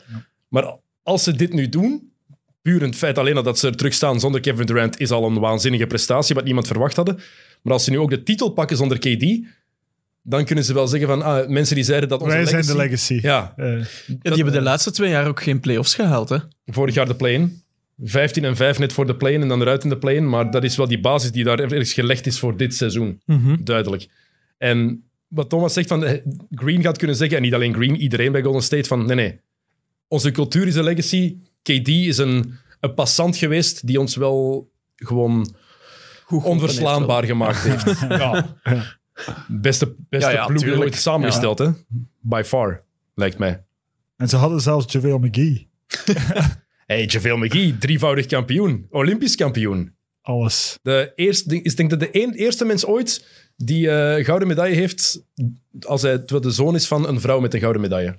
Zijn moeder heeft ook... eh, Daarvoor zit jij hier dus. Hè. Dus niet voor je tactische besprekingen, maar voor dat soort nutteloze opmerkingen. Wist je Nutteloos. trouwens Ik dat, ken niks van wat. Nee, maar weet je, weet je zoveel dat je wilt. Maar wist je dat Top Gun in hetzelfde jaar is uitgekomen als de Celtics kampioen zijn Kijk, gespeeld? mensen vinden zo'n weetjes leuk. Oké? Tuurlijk. Oh. Echt. Ehm, het laatste gesprek over de finals dat ik wil hebben. Want dat, iedereen heeft het erover, dus we, moeten het ook hebben. Heeft Stephen Curry een finals MVP-trofee nodig voor zijn legacy? Is dat effectief nodig? Ja. Ja. Jokker en Sam zeggen ja. Sam. Ehm, Thomas, wat zeg jij? Ik ben misschien te veel fanboy, maar ik vind van niet. Maar Zijn legacy wordt misschien iets groter. Het is ook het enige dat nog ontbreekt, denk ik. Ehm, maar pff, heeft hem dat nodig? Hij gaat al de geschiedenis in en dat gaat blijven staan eh, voor altijd als de beste schutter aller tijden. Hij is eigenlijk die die het spel veranderd heeft. Eh, kan je legacy gro- groter zijn dan dat? Ja, op je Wikipedia, op je Wikipedia, Wikipedia-pagina kan dat... eh, oef, dat was moeilijk. Dat is moeilijk. Ja, eh, Dat is toch nog niet 100%. maar daar kan dat moeilijk zijn. Eh, of daar kan dat opvallen dat je dat niet hebt. Maar ik denk dat zijn legacy niet overschat kan worden. Hij is, nu al hij al is. na, hij is nu al de op één na beste point guard ooit. In mijn ogen. Boven Isaiah Thomas. Boven John Stockton. Boven Bob Cousy. Boven Steve Nash. Enkel Magic. Want volgens Perkins... Perkins heeft gezegd als... eh, Ja. Willen, ja, willen we ja. dat weten, wat Perkins heeft gezegd gezegd als de Warriors kampioen worden en Curry ehm, wordt finals MVP, dan komt hij boven Magic all-time. Magic was 31 toen hij ze moeten stoppen met basketten. Hè? En had hij in 12 jaar tijd 9 keer de finals gehaald, 5 keer kampioen, 3 keer finals MVP en 3 keer gewoon MVP. En misschien wel de best pass, nee, zeker de best passer aller tijden in de geschiedenis van het basketbal. En die mens was ook nog eens 2 meter en 6 Ja. op de point guard. Maar ja. Nee, nee, ja, maar het is Kendrick Perkins. Hè. ik, ben, ik zou graag een beetje de Belgische Kendrick Perkins zijn. eigenlijk. zo echt zo van die, van die meningen lanceren die echt nergens op slaan. Maar in het, voetbal, in het voetbal zijn er al genoeg Ja. concurrenten daarvoor. Mensen, en iedereen denkt nu van, amai, Kendrick Perkins, die is echt relevant, maar die zegt alleen maar domme dingen. Zegt er iemand dat Kendrick Perkins relevant Maar die Ja, krijgt zoveel ESPN duidelijk wel, hè? Ja, Ja, die wordt daarvoor betaald, hè. Ja, Relevant. relevant. relevant. En dan moet ik Patrick Beverley mag dat ook aan gaan doen, Kendrick Perkins, die waving the towel, hè, jaren aan een stuk. Dat was het enige dat hij mocht Maar omdat, een maar omdat kampioen, Perkins er niet bij was, zijn jouw Lakers in 2010 wel kampioen geworden. Ja. Door de blessure van Perkins. Dus toen was hij wel belangrijk. Dat even terzijde. 2010. Een weetje. Dus, Alweer. dat is een analyse, want hij was er niet bij. Je ziet, ze lagen toen onder in de rebound en ze verliezen match 7 met vier punten verschil. Kijk, dat is geen weetje. Alles Bekijken. weten. Nog een weetje. Iedere keer dat ik naar Amerika ben gegaan, is het Golden State de NBA Finals verloren. Dus Sam zegt iedere keer dat hij naar Amerika is geweest, heeft Golden State de NBA Finals verloren. En Sam vertrekt volgende week naar Amerika. Oké. Dus jij Allee, zegt Boston wordt dan kampioen, volgens eh, de heer Kerkhoffs. Jammer. Dat weten we dan. Ehm, Curry in de finals 26, 6 en 6. Ehm 38,5% van achter de driepuntlijn, 58% true shooting in zijn finals eh, carrière. Iedereen zegt altijd dat hij nooit goed is in de finals, maar als je die cijfers bekijkt, hè. dat is redelijk oké. hè? Kunnen mee thuiskomen. Redelijk oké. Oké, goed. Ehm, we gaan bijna afronden, nog twee dingen vertellen, maar eerst de giveaway misschien doen. Want we hebben iets weg we te vandaag. Jimmy Butler Ja, ja, spreken. daarom. Ah, Kijk, het shirt dat Sam nu laat Ik kan niet zien. wachten. Het is de shirt van Jason Tatum, maar het is voor een keer niet voor volwassenen. Het is voor... eh, als je kinderen hebt, kan je meedoen. Dus ehm, we kunnen ook een paar maten vragen. Dit is een medium die Sam gaat aandoen. En nu- Zo is dat kapot. Hoe dat toch? Het is toch redelijk strak. Oh, ja, doe het. Het is kwaliteit. Ja, het is duidelijk kwaliteit. Hey. Dankjewel aan de mannen van Bounceware om, dat, eh, ons, om ons dat te bezorgen. Maar jullie kunnen dus een shirt van Jason Tatum winnen. Ehm, tenminste, je kan het winnen voor je kinderen. Eh, of als je jonger bent dan 14 jaar, kan je daaraan meedoen. Want ik denk niet dat de, de kindermaten voor veel eh, oudere leeftijden zijn. Tenzij dat je de lengte van Jok hebt natuurlijk, dan gaat het, eh, dan gaat De het lengte, het, de, het atleticisme van Jok. Eh, vertellen, dat is ook al wat lengte kwijt. ja, Jokke is de head of the snake Allee, kwijt. kom. Ja, dat toch niet zeggen? dat is echt... Dat is gewoon GDPR gewijs niet Ja. oké. Ik heb nog altijd last van die narcose. Kom zeg. Pas Dus op, wat moeten jullie doen? Ehm Jokke, wat, Letterlijk. Jokke, wat moet... Bon, goed. Schrijf de tijdscode er al maar op. Ja. Oh my. Nee, we, we Dit, zal- gingen dit ga je eruit knippen dus, hè? Nee, ik ga het ik, Nee? Weer al knippen. Dus jullie kunnen een shirt winnen van Jason Tatum. Eh, of ehm, als je jonger bent dan 16 jaar voor jezelf. En anders kan je het winnen voor je, je zoon of, eh, 70 euro. of dochter. Ik ga het Eh, gewoon pakken, denk ik. Kijk, het shirt van Jason Tatum. Wat doen? moeten jullie ervoor doen? Stuur ons een filmpje door waarin je eh, zoon of dochter Jason Tatum imiteert. Kijk, toewijding.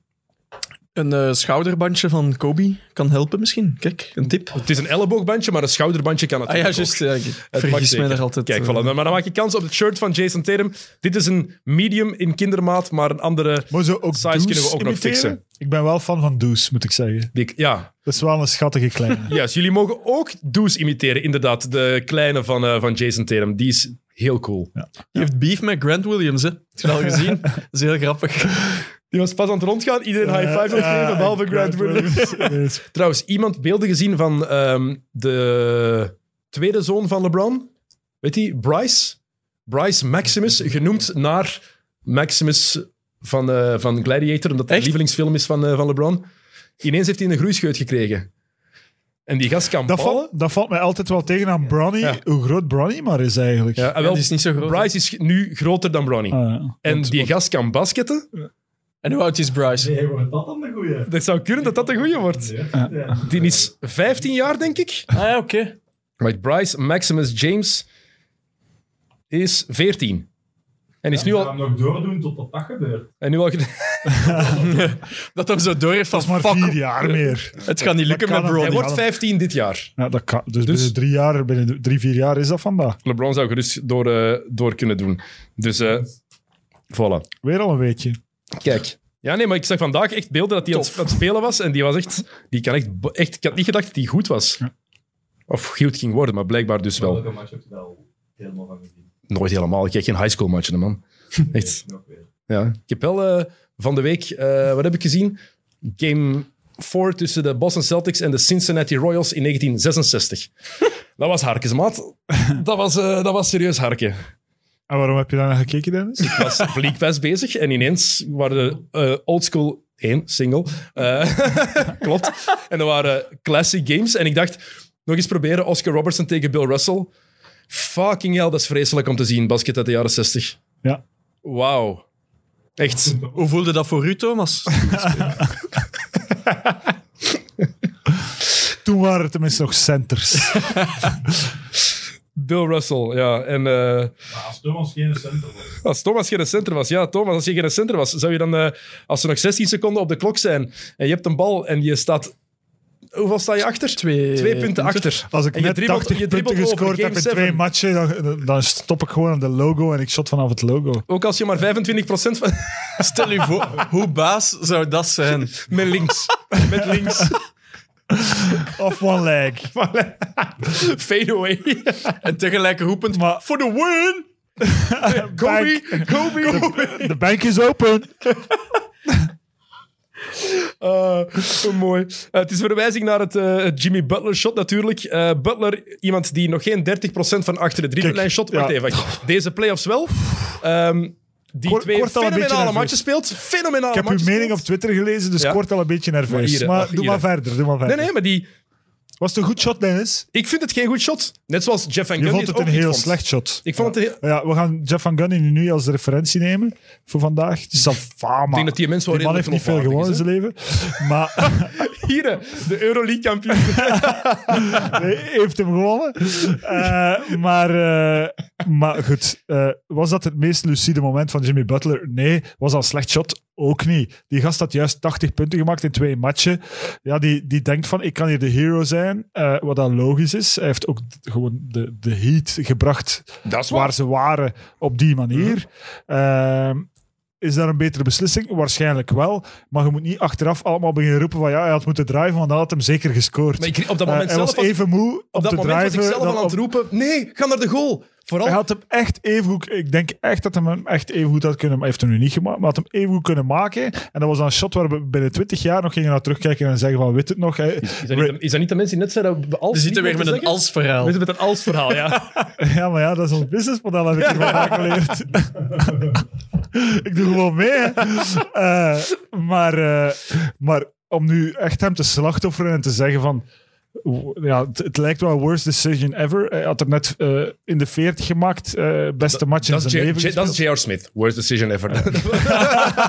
dat is J.R. Smith. een, paar keer, een paar keer zelfs. En Magic Johnson ene keer ooit. Ook blijkbaar. Die heeft hetzelfde gedaan. Ooit de klok uitgedribbeld.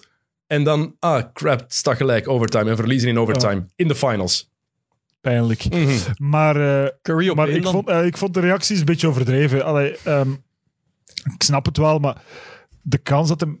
J- Jij zei ook van tegen Horford en zeker gescoord hebben. Misschien wel bijna zeker een N1. En dan denk ik van, Nee, nee, ik- hij was kans- even moe om die layup te gaan maken als voor die pull-up jumper te... Wat ik altijd van heel veel... Ik snapte het echt helemaal. Maar ik snap, dat, ik snap dat hij het doet vanuit on fire zijn. Twee fantastische Hij- matchen. hij weet pakt ook- het shot. hij weet maar ook wat de zijn score grote- is Zijn hij grootste van- kwaliteit, maar zijn grootste kwaliteit het is is, gewoon net... game. Zijn grootste dacht- kwaliteit... nee, maar die dacht gewoon, this, this is game. Ja, maar zijn grootste kwaliteit is net naar de maar gaan we nu...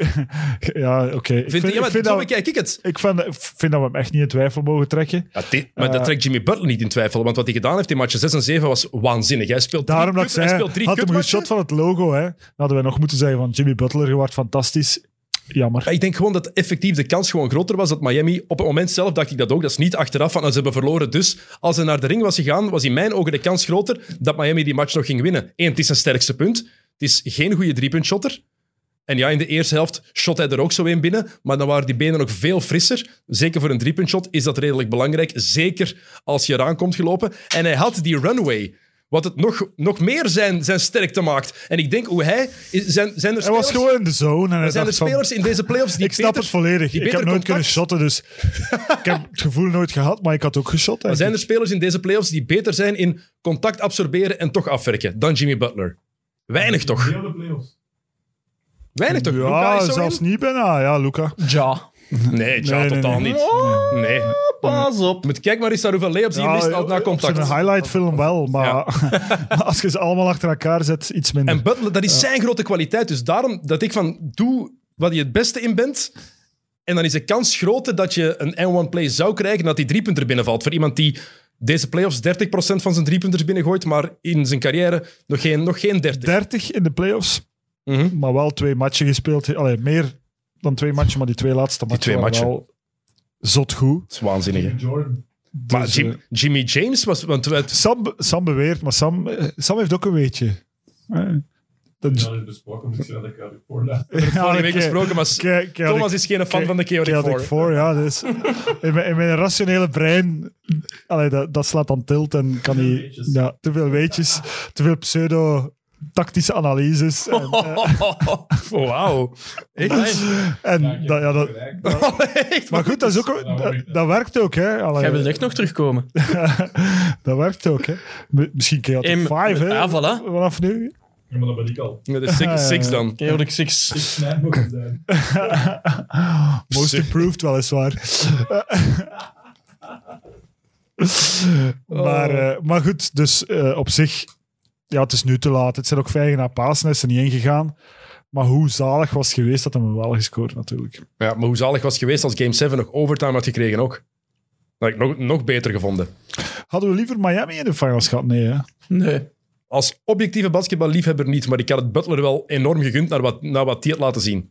Want match 3, nee, match 3, 4 en 5 is die nergens. Letterlijk, die is gewoon... Waar was die mens? Niet gezien. Nee. En dan ineens, in match 6, krijgt hij een telefoontje van Dwayne Wade. Ja, hier gaan we Hij weer. zegt hij zelf, weet je, hè? weet je. Hey, maar weet je, ik, luister, ik, kijk, ik luister ook naar de interviews, Thomas. Ik doe meer dan enkel de matchen Eh, bekijken. oké. Mensen zijn, sommige mensen zijn ermee bezig. Ja, nee, het is uw job. Maar Is dat- eh, is dat zo? hebben we die rechten al terug? Precies wanneer word ik ervoor betaald? Echt. En we gaan de rechten kopen, hè? De recht, 2023 komen ze weer vrij. Ja. We gaan een potje leggen. Go, eh, ga- gaan we een GoFundMe-page Ja, is goed. Ah ja. Misschien moeten we wel eens qué gewoon met Sporthouse kijken wat dat kost. Hoppa. Sam knikt ja. Hoe zalig zou dat zijn? Ik vind dat een heel goed Hebben we dat ooit niet gedaan met de NFL ook? Daar een keer naar gekeken? Ja, we hebben ooit naar iets Maar, ja, gekeken. die, die rechten zijn nog altijd vrij, hè? Online. Ja, online. Niemand wil dat. Nee. Oké. Ehm, alleen maar Gaan we nog, doe ik nog één als-verhaal? Als de Celtics dit nog uit handen hadden gegeven, was, toch, was het dan niet een van de grootste chokejobs aller tijden geweest? 3-2 voorstaan, Game 6 verliezen op eigen veld. Eigen veld in Boston. 13 punten voorstaan met 3,5 minuten gaan. En het dan toch nog uit handen geven. Ja, En vooral, ehm, vierde keer in zes jaar dat ze de conference finals halen. Het is het volledige plaatje ook nog, hè? ja. ja. Ja, en ook een, een ploeg biggest- tegen Jimmy er zijn Butler. toch wel heel veel choke jobs geweest. Maar ja. Ja, maar dat was, dit- ja, maar dat was oneerlijk. Ja, want dat was Draymond die daar dan geschorst werd omdat hij per ongeluk aan het klokkenspel ge- Ja. gezeten had. Dat, dat was niet... Dat, was niet dat, dat is eigenlijk geen faire choke geweest. Ehm, Maar dit zou ja, dit zou wel een heel vooral het, grote volle- choke het geweest zijn. volledige verhaal. Het volledige, vier- Ja, ja, die, die zes jaren jaar na elkaar. Nee, dat is waar. Dat is waar. er weer niet geraken, dan denk je dat deze... Dan, dan zouden Brown en Tatum wel uit elkaar gehaald zijn. Ja. Net zoals Boedenholzer ontslagen zou zijn vorig jaar als Durant een kleinere schoenmaat had gedragen. maar ja, elk jaar heb je een als... eh, Zeg, maar hadden jullie dit van Butler verwacht toen dat hij wegging bij Chicago? Nee. weg, wegging bij Chicago. Ja. Maar mensen gaan nu vragen, want die horen, denk ik, want die heeft geen micro. Hè? Sam vroeg of dat we dit hadden verwacht toen dat Jimmy Butler wegging bij Chicago. Maar wat hij, Ja. bij, Minnes- wat hij bij Minnesota gedaan heeft, vond ik al redelijk oké. Bij Philly was het de beste man. Terwijl daar Embiid was en Simmons die nog op het veld stond. Ehm, maar dit, deze zesde match, had ik, die game 6 had ik nooit zien aankomen van Butler. Nooit. Dat was echt Goed, LeBron. sinds, sinds hem... Ik vond hem nog spectaculair in de bubbel, hè, voor alle duidelijkheid. In de Ja? bubbel. Eh, Ja. ja, ik denk Die, die match 6, 7, wat was het? 7? Ja, oké, match 6 Ah, was... top. Ja, dat is een masterpiece, dat is waar. Dat was hij niet de beste in de bubbel misschien. Ja, in de bubbel was hem de beste. Mm. Ja, en, eh, Jamal Murray Ja, van dat was ook wel heel goed. Of misschien LeBron, die effectief een titel gewonnen heeft. Ben even de cijfers aan het zoeken van Butler in hier. Match 6. 47 punten, 9 rebounds, 8 assists, 4 steals, 1 blok in 46 minuten. Allee, dat is zoals LeBron in 2012 was toen 45 punten, 45 punten 15 rebounds, 5 assists. Lees je dat nu af of vind je dat van buiten? Van LeBron wist ik van buiten. Dat is de, dat is de legacy game. Daardoor stonden 3-2 achter tegen Boston, 3-3 en dan daarna met hij zijn eerste titel. Jij moet eens een boek schrijven of zo. Dat is wel moeite, een boek schrijven. En niemand, niemand, niemand koopt boeken. Je Nu verdient dat je daar toch aan. single bent. In plaats, van naar die matchen te kijken. Ik zal, ik zal de tweede biografie van Tony van den Bos schrijven. De echte. Tussen bal en wal plus tussen bal en bal. De Uncensored. Ik heb een leuk weetje over boeken. Ik ga het eerst opzoeken dat ik zeker ben. Oké, zeg ze biedt het een goede weetje over boeken. Ehm, Boeken of boeker? Boeken. Ah, boeken. over een boek. Ik ben daar jaloers op. Aren't we all? Ehm, heb je nog iets te zeggen over eh, de titel van Oostende? Jouw ex-ploeg? Ja, Elfde keer op rij kampioen. verdiend, hè. Eh, niet, veel, niet eens op aan te merken. Eh, is dat goed voor eh, het Belgisch basketbal? Niet echt. Is het duidelijk dat, dat zij een, een, een lijn getrokken of, een beleid voeren, eh, zeker een sportief beleid, dat ver boven de rest uitsteekt? Ja, ik denk dat dat duidelijk is. Is dat da- een groot stuk Dario zijn verdiensten? Ook ja. Als je ziet welke Amerikanen ze weer kunnen aantrekken hebben dit jaar, als je ziet met welke jonge Belgen, Nederlanders, ze, ze hebben Jan Toenen er nu bij. Allee, dat zijn allemaal potentieel goede spelers die nog beter worden in dat systeem. En ja, ze kennen hun gelijken niet. Hè. Eh, ondanks het feit dat ze niet het grootste budget hebben. Nee. nee, de ploeg met het grootste budget die heeft eh, serieus steken laten vallen dit jaar. Ja. Dat is eh, wel heel duidelijk. Maar echt heel duidelijk. Ehm, wel heel veel, ik ga het plat zeggen, veel gezeik geweest in de, in de, in de finale. Langs beide kanten. Mechelen en Oostende. Eh, het hele Nick van den Broek verhaal hebben we het vorige week over gehad. Ja, en dan maar- in de match 4 was het ook weer over heb, de ik heb scheidsrechters. daarover gehad met, met een aantal mensen. Ehm, ook met een aantal Nederlanders, hè, want nu met de B-Next League en zo. Ja. En die zeiden wat hun opvalt, hè, of dat dan nu basketbal of voetbal is, is hoe iedereen enkel met zichzelf bezig is en nooit met het basketbal. Iedereen is altijd bezig met zijn eigen agenda, met zijn eigen voortuintje, of dat dat gras proper ligt. En, eh, en nooit aan het nadenken is van wat betekent dat nu voor het product basketbal. En zij zeiden allemaal, in Nederland kunnen wij dat allemaal wel plaatsen. Wat op het veld gebeurt, gebeurt op het veld. En eens we daarnaast zijn, kunnen we iemand anders iets gunnen, kunnen we samen praten over hè, wat best zou zijn voor onze sport. En in, in Vlaanderen en in België hebben jullie dat daar super moeilijk mee. Zijn jullie daar heel emotioneel over? Eh, en dat klopt ergens wel. En dat is wel ontgoochelend. Ehm, eh, ik maakte een grapje, ik zag Gerja onlangs eh, en hij zei, ja, het is lang geleden wanneer dat je, dat je nog eens komen kijken bent. Wanneer komt je nog eens? En toen zei ik, ja, when you're gonna be less emotional. en toen, toen moest hij wel lachen, omdat hij het ook wel van zichzelf weet. Maar dat is wel niet goed voor het basketbal. Of dat nu over Dario gaat gaat. Of het gaat over... Ja, er is, het gaat niet alleen daarover. Hè. Het gaat over veel meer. En dat, dat is wel jammer eigenlijk. Eh, want het niveau vond ik wel degelijk. eh, Ik vond de finale jaar. tof om te zien. Ja. Behalve de eerste match. Die Ja. was... Allee, ik heb ook wel, eh, als ik eh, Booth en, eh, en Randolph bezig zie bij Oostende, het is heel lang geleden dat we nog Amerikanen van dat niveau in België gehad. We moeten er echt van genieten. Ehm, en dan eh, is het wel jammer dat, dat er dan altijd zo tussen de plooien soms verdwijnt in discussies over wie de scheidsrechter gaat zijn eh, in een bepaalde wedstrijd. Dan denk ik van gasten, daar als speelt, speel mee- gewoon. Dat je er als club ook mee bezighoudt van... Zeker een club die zo groot is als Oostende, elf keer op rij kampioen, nee, die mag niet bij ons komen fluiten. What the hell? Alsjeblieft, één, wat denk je als club dat je daarover te zeggen hebt? Ik vind dat een club daar niks over moet te zeggen hebben. Ehm, het is, Dat is ook niet zo, hè, voor alle duidelijkheid. Nee. Dat wordt nu zo gedaan alsof dat die... nee, nee, nee, maar ze vragen het Ja, wel. En je weet, gevraagd. als, als de Giants het zouden Ja, vragen... ik, heb genoeg ref- vertrouwen, ik heb genoeg vertrouwen in de liga dat, dat die daar niet in meegaan, voor alle duidelijkheid. Waarom heeft Van den Broek Ja. dan nog zo lang niet gefloten in Oostende? Ja, die discussie... Nee, maar, dat is Nee, maar ja. als je er objectief over nadenkt, Goed, die mens heeft jaren niet gefloten in Oostende. Waarom dan niet? Trek je er niks van aan? Nog eens, ik denk dat als de Giants het zouden vragen, dat er ook onbewust een beetje rekening mee gehouden zou worden. Dat is niet op Oostende alleen, hè? maar ik vind dat onzin. Maar er is gewoon een onafhankelijk iemand die de scheidsrechters aanwijst. Hè. Dat is niet de, de liga die, die de scheidsrechters aanwijst. Dus eh, Dus, eh, Ron- Ronnie Denis is dat nu, denk ja, ik. Hè? ja. Ja. Denis. Denis, is het Ja. Denis? Denis? Denis. Het is, ja? Ronnie Denis. Maar dat is ook oké, hè. Eh, dus, maar goed, eh, ik vond het niveau leuk. En allee, ik wil wel nog eh, even eh, heel snel over de B-Next League. Ik vind het wel leuk, eigenlijk. Ik vind het ook leuk dat een Bos trouwens na een aantal jaren Leiden de titel gewonnen, Ja, een onverwachte titel Ja, ja. gewonnen heeft in Nederland. Omdat wat Bob van Oosterhout, de grote marketeer, sportmarketeer uit Nederland, daar aan het neerzetten is, is echt wel het team van de toekomst volgens mij. Hoe een team moet georganiseerd zijn en hoe een team goed kan werken eh, en een organisatie eh, goed in elkaar kan gestoken worden. Ook commercieel, sportief. Eh, ik, ik vind dat hij al zeer goed aan het doen is en dat hij een voorbeeld zou moeten zijn voor veel andere clubs. Eh, en dat ze af en toe wel eens moeten gaan kijken hoe de Bos dat doet. Ik denk dat dat goed is voor het product. En dat die nivellering tussen Nederland en België er gaat komen, daar ben ik 100% zeker van op een Hmm. bepaald moment. We zijn eigenlijk de Nederlanders ook een stukje beter aan het maken, maar daar gaan we allemaal mee van Maar profiteren. de B-Next Playoffs, dat die tegelijkertijd bezig zijn, terwijl de nationale Ja, daar moeten we, aan, moet het- format moeten we wel nog wat sleutelen, want dat, dat is onmogelijk. eh. En het ik niveauverschil... snap het, ik heb het me laten uitleggen, ik snap het format, maar het is een onverkoopbaar format aan de fan. En ik snap het ook, maar neutrale sportliefhebbers die nog niks met basket hebben, die gaan de moeite niet doen om het te leren begrijpen. Als je daar zegt van ja, de nationale playoffs zijn bezig, maar tegelijk, oeh, maar tegelijk. En, oeh, en dat is, een, ik denk dat geen en terug, dat is een ander niet- systeem. eh, het- er is gewoon een verplichting om een nationale kampioen te hebben. Tuurlijk, alle Eh, begrip voor. Eh, Wat ik ook snap, Ja. ehm, voor de verdeling van de Europese tickets, onder andere. Ehm, maar je moet wel gaan sleutelen aan dat format, zodanig dat dat iets minder gecompliceerd het wordt. niveauverschil is ook als Het is een heel eerlijk format, maar als je, niemand in de, snapt als je het in de nog. twee landen bezig bent aan de finales en tegelijkertijd in de B-Next playoffs in de zestiende finale zit, dat niveauverschil. Ik heb af en toe een match moeten doen, een finale match, en dan de dag erna een B-Next playoff match. Dat niveauverschil is vreselijk. Echt, dat is gewoon niet om aan te zien bij momenten. Als je dan, en bedoel ik mee gewoon het contrast tussen de twee, tussen de twee matchen. Hè.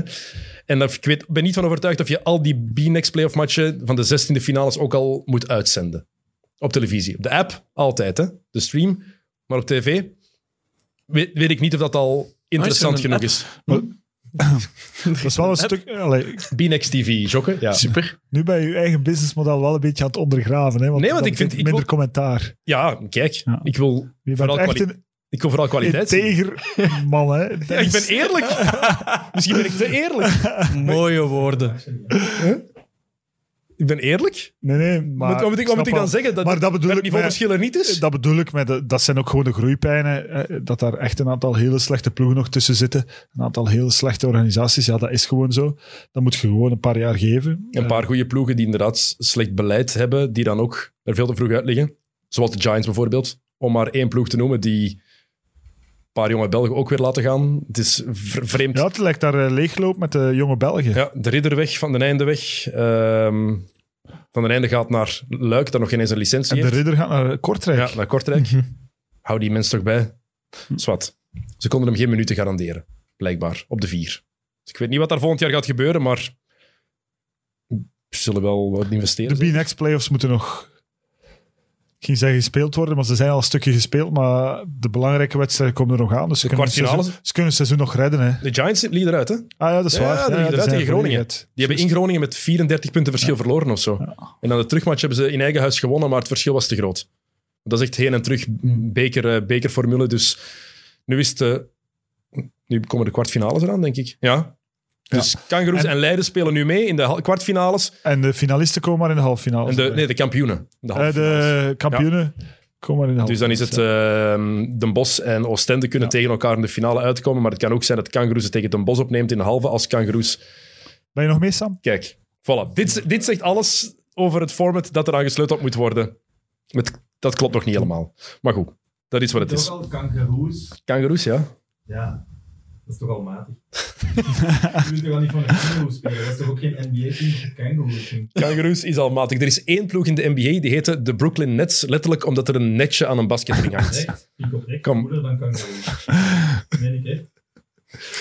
Ja, als het over teamnamen gaat, kunnen we heel veel dingen aanduiden die Hero, heel wat raar je van de Heroes? Heroes Den Bosch. Ik denk wel dat het een sponsor is, eigenlijk. Ja. Dat is zoals de Londerzeelse Dunkers. Ja, de Leuven Bears. Hoeveel beren zijn er in Leuven? In, de- Jij bent nog niet meer dan jeugd, geweest. in de jeugd moesten we altijd lachen, want dan moesten we altijd oefenmatjes spelen tegen de Jumpers uit Den Haag. De Jumpers, dat vonden we altijd grappig. Waarom is, heet uh, Okapi eigenlijk Okapi? Weet je dat? Het is tijd voor mijn pilletje. Ja. Tijd om mee te stoppen. Ik moet mijn pilletje Oké, nemen. het is tijd om mee te stoppen. Dat, Ik heb nog een beetje van de boeken. dat is ook een beetje van de boeken. Moet jij een micro hebben, Sam? Ja, maar. Dus in Vlaanderen, hoeveel boeken denken jullie dat er gemiddeld per boek verkocht worden aan exemplaren? De gemiddelde prijs is trouwens 14 euro. Maar dat is echt super weinig, hè? 5000. Nee, Nee, nee, nee. Ah, nee, nee, nee, want... Nee. Nee, nee. Ik zit hier niet over naaktkalenders van Luna Stevens. en dan- Die worden gewoon 1500. doorgestuurd, Sam. Die worden niet verkocht. 1500. nee. Nee, jongen. Ja, je mag maar één keer gokken, jij uit. 1500. 300. Zeggen of het juist was. 300. 60. 44. Dat het heel 44. weinig was. Ja, ja een, boek, een boek schrijven is het niet waard. Met alle respect, want heel veel respect voor auteurs, maar dat is... Mag jij mijn weetjes? jij zou er zeker 80 verkopen. en die andere 20 om aan 100 te geraken, die kopen wij en Heb die ik, je, gebruiken wij in een daar meer of, giveaway. heb ik je daar meer of minder verkocht dan, die van, dan Tony? Maar er is een signing session geweest of zo. eh. Zo wat gewicht. Die nog wel. Er was eh, een toernooi, eh Het Geuzentoernooi. het Ja, ja. toernooi en er was een signing session met Tony van den Bos. Heerlijk. Dat vind ik goed. En daar zijn er 44 verkocht. Nee, Tony heeft er al meer verkocht. hè. Ja, ja, Tony heeft er al meer verkocht. Ook al zijn er sommige mensen die het niet geloven. Hé, Erik Goens. Oké, goed. Ehm, Thomas, merci om naar hier te komen. Er is eh, geen mid-mid meer deze week. Eh, Wanneer mag ik nog eens terugkomen? afle- Van mij mag je volgende week terugkomen, zoveel als je wil. Goed. Dat is wel met de Chaotic 4. Ik heb nog, ik heb nog wat t-shirts gekocht en ik ben vandaag vergeten om hier te komen zitten. Oké. Maar Thomas, als, aan mij... Speciaal om hier te komen Aan, zitten. aan mij ligt het niet. Jij bent hier meer dan welkom. Ik moet altijd zoeken naar gasten. Ja. Waarom denk je dat wij de Chaotic 4 hebben opgestart? Dat ik, Ja. minder, dat ik minder mensen moet zoeken. We hè? zijn de enigen die willen. dat, is niet, Dan werk ik beter dan de gast af. dat is niet serieus. hè, Ja, hoe komt dat eigenlijk? Dat zijn al die hun vrienden die allemaal kijken of zo. en luisteren. Tijl Maar Niels wel. Tijl heeft een pak minder vrienden na het eh, molweekend. Dat denk ik vooral. Maar dat is Je gewoon- gaat moeten knippen, jij? Wat blieft? Inderdaad, Ik, eh, ik knip niks. Ik Dit laat blijft dat erin. doen. Oké, goed. Ehm, er is geen mid-mid meer, maar ehm, jullie kunnen, of uh, mensen, jongeren die eh, in de journalistiek willen werken, die kunnen zich inschrijven voor de Mid-Mid Academy. Ja, waar De of niet. kiddo's. Ik Die denk dat je kunnen nog zich eens moet bijna inschrijven voor de herbeginnen. Mid-Mid Academy. Zoek het op op de Instagram-pagina van Mid-Mid. eh, en daar kan je alle informatie wel uiteindelijk vinden. Kick Rush is er ook niet meer. Er komt nog wel een vals plat aan. Ja, Ja, voilà. Ergens. Er komt ergens een vals plat aan. Dus dan gaat er gepraat worden over fietsen. morgen of zo. Maar veel XNO's. En XNO's Zeer komt er zeker aan. Vrijdag is er al een volgende aflevering. Vrijdag komt Leender Derk. En dan gaan we praten over eh, Game 1 van de finals. En maandag nemen wij met de Chaotic 4 eh, de volgende aflevering op. Waarin we de eh, andere, afle- andere match al gaan bespreken. Game 2. Voilà. Ja, er is ook een 90 minutes. Hè? En er is ook een 90 minutes. Ja, kijk, daar maak ik eigenlijk nooit reclame voor. Nee. Dat is inderdaad. Maar ik heb het voor, daar heb ik hem op gebaseerd. Hier. eh. Ik heb doodgezet. Allee. Chance dat hij geen bij ons bij, heeft. bij de Chaotic 4 praat iedereen over elk onderwerp. Hè. Dus eh, dat is niet zoals bij 90 minutes. Een mensen die ineens zegt van ik ga 10 minuten zwijgen. Daar, daar, doen- daar doen wij niet aan mee, hè? Nee, jij niet. Eh, goed, eh, bedankt voor het kijken en luisteren. Tot eh Puntje van- vrijdag, hè. puntje van kritiek. Yo. yo. Check it out.